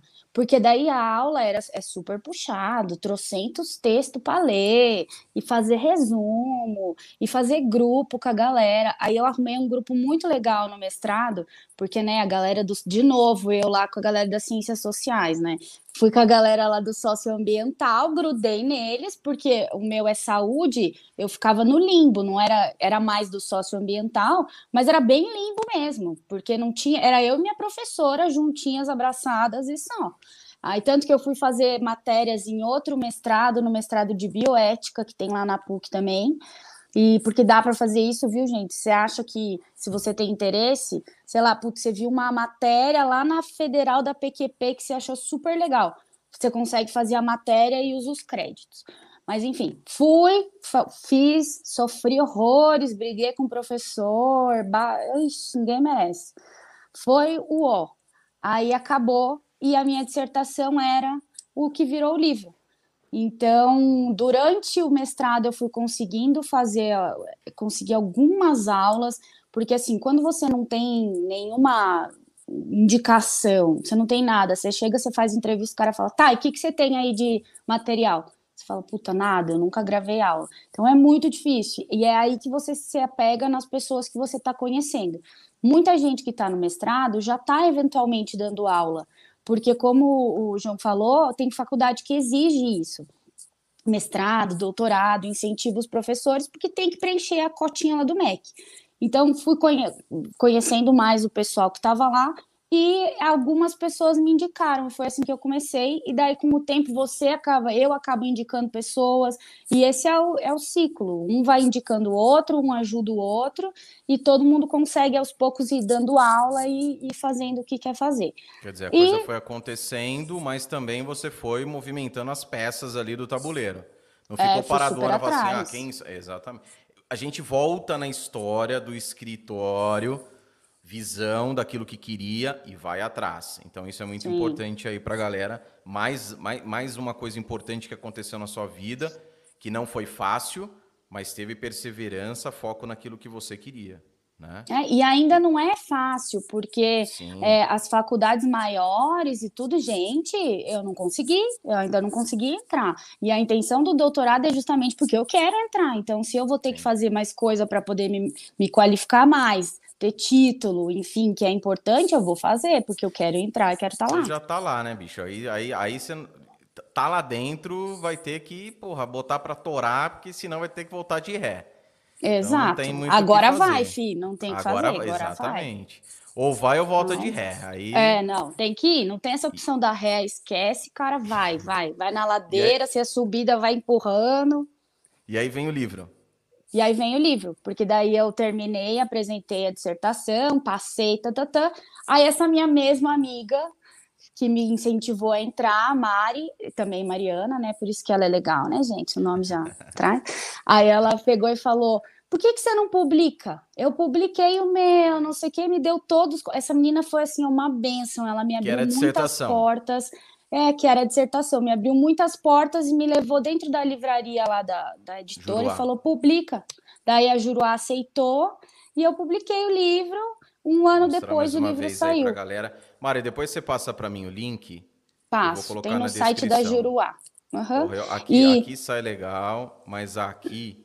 Deixa eu colocar aqui na frente da câmera. Aí, pô, tá aí, ó. É um livro fininho, tá? É fininho, gente, é tranquilo. Uma vagabundagem que fala assim, ó, esse é meu que veio autografado à época aqui. Então, pra vagabundagem que vai assim, ai, mas é muito grosso pra ler. Não, não, não, não reclama aí, senta a bunda aí. Mas, aí. mas aí que você ia falar, que você falou o seguinte, porra, trabalho dentro do hospital, a proteção da vontade do paciente, que parada é essa? É. Então, a minha dissertação, primeiro sobre diretiva antecipada de vontade, não sei se todo mundo sabe, mas fazendo um resumão. A diretiva antecipada de vontade é um documento que você faz. Vou falar em documento porque todo mundo já escutou falar mais de testamento vital, que é a principal aí que a gente tem. E a diretiva antecipada você escreve como você deseja ser tratado no, quando você tiver impossibilitado de se manifestar. Vou dar um exemplo. Eu, por exemplo, Mariana, eu não fiz minha diretiva ainda, tenho que fazer meu meia-culpa aqui, mas eu não quero ficar sendo entubada e recebendo alimentação interal, que é aquele que você recebe alimentação direto pelo caninho, você não consegue comer mais, se eu tiver numa situação que eu vou morrer. Tipo, por exemplo, eu tenho um câncer gravíssimo, o câncer está avançando e eu estou numa situação que eu estou fazendo só cuidados paliativos. O que, que é cuidado paliativo? Eu estou só cuidando ali do meu conforto, da minha qualidade ali no fim da vida. E eu não quero ficar recebendo intubação, fazendo procedimento que não vai salvar minha vida, só vai prolongar o meu sofrimento, ou só vai prolongar aquela situação ruim que eu tô. Então eu vou fazer uma diretiva antecipada dizendo senhor médico, profissional de saúde, quem tiver interesse. Eu não quero ser entubada, eu não quero receber alimentação quando eu estiver nessa situação determinada e é, não tiver chance de melhora. Eu não quero ficar sendo entubada à toa. E esse documento você faz em vida, logicamente, como um testamento, certo? E esse documento. Uhum. Estou é, usando o testamento como comparativo só. E é que o nome esse... mesmo é testamento vital, então o pessoal é. chama mesmo. Isso daí, então, precisa de um advogado ou não? Assim, fazendo a nossa, né, nossa reserva de mercado aqui. Precisa. não façam sem um advogado. É, você um consegue ótimo até... nicho, um ótimo nicho de atuação, tá? Começa, começa, cria um canal, começa a fazer aí. Documento, porra, isso daí. Tem um canal dando... só aqui que é tipo, tá, tá, você tá já cheio de ideia, né? É cheio um canal aqui que tem no Brasil, que é da pessoa que popularizou essa questão há mais de 10 anos atrás, que é a musa, na minha concepção, eu tenho que falar o nome dela, que é a Luciana Dadalto, mas assim, é um negócio minúsculo, gente, é um nicho que quase que não existe se a gente for parar para pensar, porque as pessoas não têm nem conhecimento disso. E como muito se falava já sobre o testamento vital, sobre a diretiva antecipada, sobre isso, isso, isso e aquilo, fui falando, porra, o que, que não falaram ainda, né? Ah, misturar processo com a diretiva antecipada. E foi o que eu fiz. Então, Nossa. o livro traz as alternativas processuais que existem para garantir que a vontade vai ser respeitada. E tá, mas vontade, você trabalha. Essa vontade, desculpa, essa vontade então você fez, eles vão colocar na prática. Você fez ali seu documento e vai pegar família. É o seguinte, tá aqui, ó. É isso? Na prática é isso. É, tá na aqui, prática é família. é isso. Aconteceu, se não fizer minha vontade. Vou entrar com uma ação de obrigação de fazer, ou melhor, a pessoa que estiver me representando, né? Porque eu estou incapaz, gente, não pode esquecer. Por isso é a importância do advogado, porque você Sim. faz o documento, o documento não fica escondido. Você é a mesma coisa do testamento cerrado, tudo. Você não deixa o negócio na gaveta. Você Ô, tem que dar um hospital... pouco de publicidade. Isso, é questão da publicidade. O hospital ele procura essa documentação, por exemplo, a pessoa está num estado ali terminal, certo? Uhum. O hospital ele procura, existe hospital, vamos falar assim, pessoal, é o seguinte, departamento jurídico do hospital falou, ó, pode fritar para o nosso lado aqui. Não sei se tem julgado a respeito disso, onde o hospital é responsabilizado. Então, há a documentação, né? há a, a, a diretiva que esse paciente fez. Né? Não vou nem falar em vida, porque ele ainda está vivo, ok? Uhum, ele sim. fez no momento dele que ele estava legalzão. Então, levanta, uma vez que há essa publicidade, levanta. Né? Levanta no cartório é. ali, vê se tem, se tiver, porque muitas vezes a família pode não ter ciência disso. Sim, mas a, o, isso é o, esse é o maior problema das diretivas, é você saber que ela existe. Isso. Porque você não tem obriga primeiro, não, não tem lei sobre isso no Brasil, então não tem nenhuma legislação que obrigue, por exemplo, a fazer um registro num cartório. Uhum. Segundo, você depende da informação dos familiares. Aí tem um negócio que acontece muito nos Estados Unidos e que a gente às vezes já ouviu falar alguma coisa que é a tatuagem que, é, que a galera, coloca do not versus state, é, don't não sei o quê. Porque daí você tendo a tatuagem, você está colocando a tua diretiva antecipada ali, e aí a outra pessoa não, vai, não tem como dizer, putz, eu não tenho ciência, não tinha ciência, por isso que eu descumpri. Então, a maior dificuldade hoje que a gente tem aqui no Brasil é, existe só um um canal que seria um centralizador ali da, de registro de diretiva antecipada, que é privado, não é um canal público também, não é um cartório. Então, você tem que contar com a boa vontade dos familiares em avisar isso. Entendi. Então, é, o hospital não tem obrigação, os médicos não têm obrigação de procurar isso, de achar isso de alguma forma, tem obrigação de perguntar: existe uma diretiva antecipada? Existe algum tratamento? Mas isso é, tecnicamente o médico acaba já fazendo, ou deveria, né? Porque tem uns que não fazem. Uhum. Perguntar para a família, ele, ele se opõe a algum tipo de tratamento?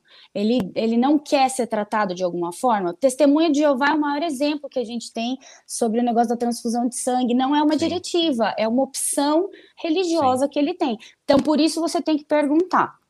Mas é, o resumo da ópera é esse. O legal, livro legal. traz é, a explicação básica sobre o que, que, são as diretivas e tudo mais, e quais são as alternativas judiciais que eu tenho para fazer cumprir. Por exemplo, eu, a minha família não quer cumprir, mas a família já avisou o médico que existe uma diretiva antecipada. Aí a família está dizendo, não, não vai cumprir, se o seu hospital ou médico cumprir, nós vamos entrar com ação de responsabilização e blá, blá, blá, blá, blá. Tá, e o que, que o médico faz nessa hora? Aciona o Ministério Público para o Ministério Público ingressar com uma ação. Ou, se tiver algum parente que concorda em seguir a diretiva e outros que não, aquele interessado vai lá e entra com a ação para fazer cumprir a diretiva. E tudo é, isso então, tem no livro. tudo livro, isso tem no livro. ensina é tudo isso. Ensina tudo isso, tudo que você tem que fazer, Massa. que tipo de ação você entra, como é que funciona isso. Legal. Agora você vai me perguntar se eu já entrei com alguma ação assim? Não entrei porque, como eu disse, diretiva antecipada, gente, é um negócio que as pessoas nem sabem que existe ainda. Tem um aplicativo muito legal hoje que eu, eu faço questão de falar que chama Minhas Vontades, que você consegue fazer pelo próprio celular a tua, a tua diretiva antecipada de vontade. Ele vai te fazendo umas perguntinhas, tá? E você vai escolhendo ali o que, que você prefere ou não. Então legal, já é uma forma, né? De pelo menos Porra. você saber ali. Mais conhecimento para a galera. Então vou deixar depois o link a Mari passa para mim, vou deixar o link abaixo na descrição. Esteja você assistindo é, aqui pelo, pelo assistindo, não vou falar pelo pelo assistindo ou ouvindo. Na descrição vai ter o link aí se você tiver interesse em adquirir. Recomendamos, tanto eu quanto a Mari, logicamente. Que aí, porra, mais um. Eu não vou nem falar nicho, vou falar um subnicho ainda dentro do direito do Sim. direito médico aí que você tem oportunidade. Você que fica assim, ai, porque eu não sei o que eu faço. Então, e aí, tem um outro subnicho grudando nesse já, que esses dias eu vi uma palestra direito funerário que é um negócio que eu nem sabia que existia, gente. Eu não sabia que tinha uma especificidade tão grande de direito funerário. E ele falou até, porque assim, na, na própria, a diretiva não tem intenção de escrever sobre trâmites funerários, sabe? Tipo, não vou escrever, ah, quero ser cremada, quero ser enterrado, enterrado em tal forma. Não é essa a intenção da diretiva antecipada, mas ela pode sim conter alguma disposição quanto a isso.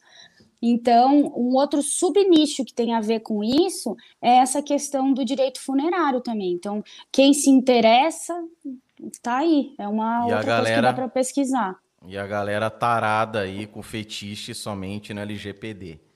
É Esquece LGPD, isso, né? cara. Tem muita coisa mais legal. LGPD é chata, gente. Ai, coisa chata. LGPD vai passar isso da hora que tiver tudo bonitinho, vai. normalizadinho. Acabou vai a parada, vai só, vai só manutenção.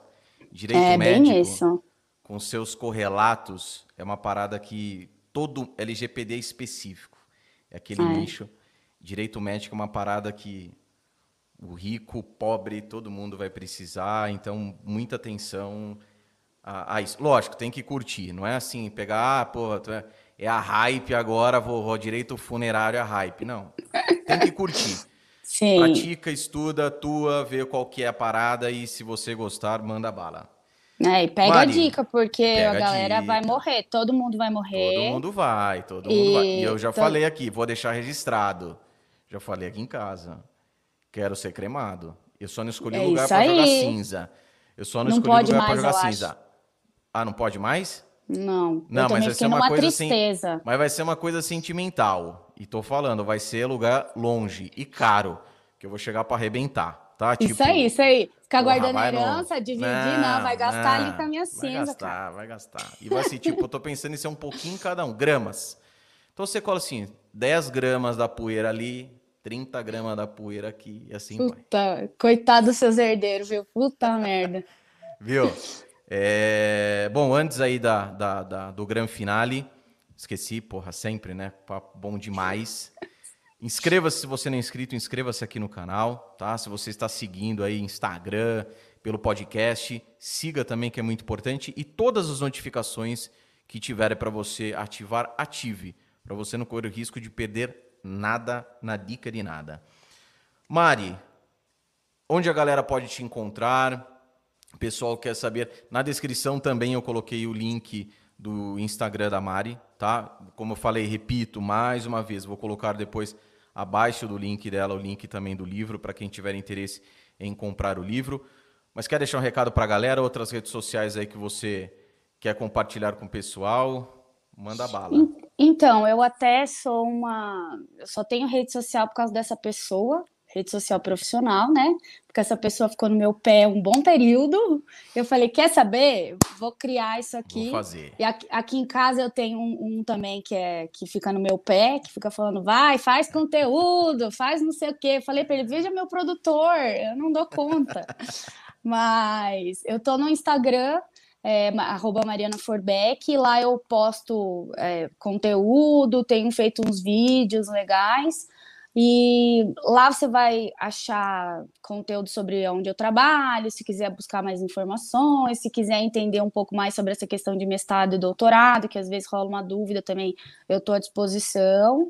E é isso, pode me mandar mensagem, a gente, eu demoro talvez um pouquinho para responder, mas eu respondo, segura a empolgação. E a gente vai conversando lá pelo, pelo Instagram mesmo.